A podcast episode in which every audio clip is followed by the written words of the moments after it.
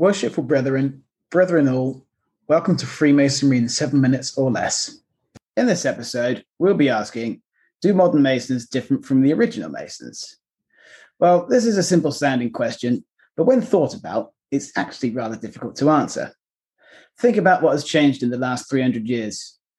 The Industrial Revolution, the Scientific Revolution, the Agricultural Revolution, advances in medicine, changes in trade and international trade, banking, we've seen 2 world wars, social reform, political revolution, the invention of the steam engine, the internal combustion engine, the car, asphalt roads, electricity, central heating, the introduction of household plumbing, the invention of the transistor, air travel, radio, television, computer games, and social media.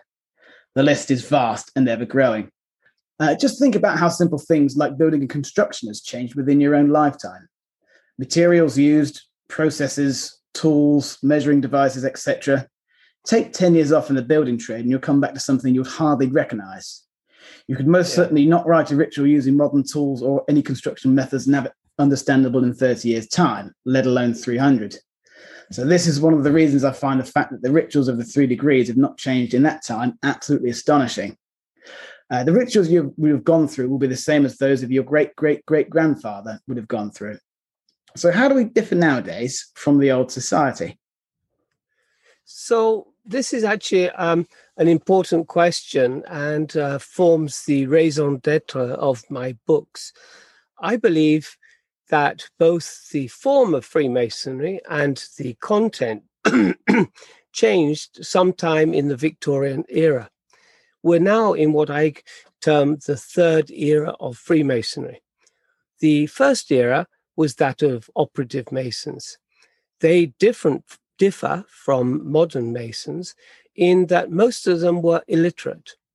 This is why there is the Mark Master degree, and this explains how it started. The earliest operative Mason ritual extant is the Edinburgh Register House manuscript from 1696, which actually seems to be more of an expose than an original ritual. It is a single degree and uses terminology from the building trade. The second era started in 1717 with the establishment of the Premier Grand Lodge. This was an interesting development, as this time it was members of the gentry and not blue-collar workers who wrote the ritual.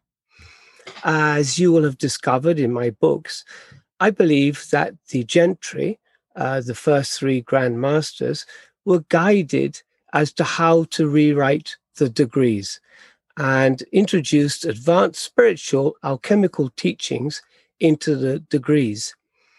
One of their mentors, I believe, may have even been Sir Isaac Newton. The third era is the present one. This started around 1830 and put emphasis on morality and decorum, such as wearing black clothes. We can see this in the Pulsar Plate of 1813, where the Freemasons were all dressed in colourful clothes.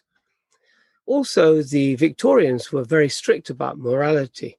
So if you look carefully at the modern ritual, you can see the other 2 eras of Freemasonry hidden in it. Thank you. And there you go. Yeah. There you go. You've had a very eloquent summary of the topics that Brother Earnshaw has been pondering throughout his Masonic career and what was given as research. Now, Freemasonry is so confusing in this age because the 3 centuries that have passed since its inception have been unparalleled in their rate of development. But one of the benefits is that you can now go on Amazon and for a few pounds purchase a lifetime's worth of research and get some questions answered unaided that you probably would have stagnated on for a few years, if not decades. Well, if not forever. And this podcast was free. You very, very lucky people. Yep. So yes, link below. If you would like to purchase a book of Brother Earnshaw's, click on the link. Well, I hope that's stimulated to do further research and ask some more questions. And that just about brings this episode to a close. If you have any questions, please email on the link below. We're now part on the square and we will meet soon. Thank you and goodbye. Goodbye.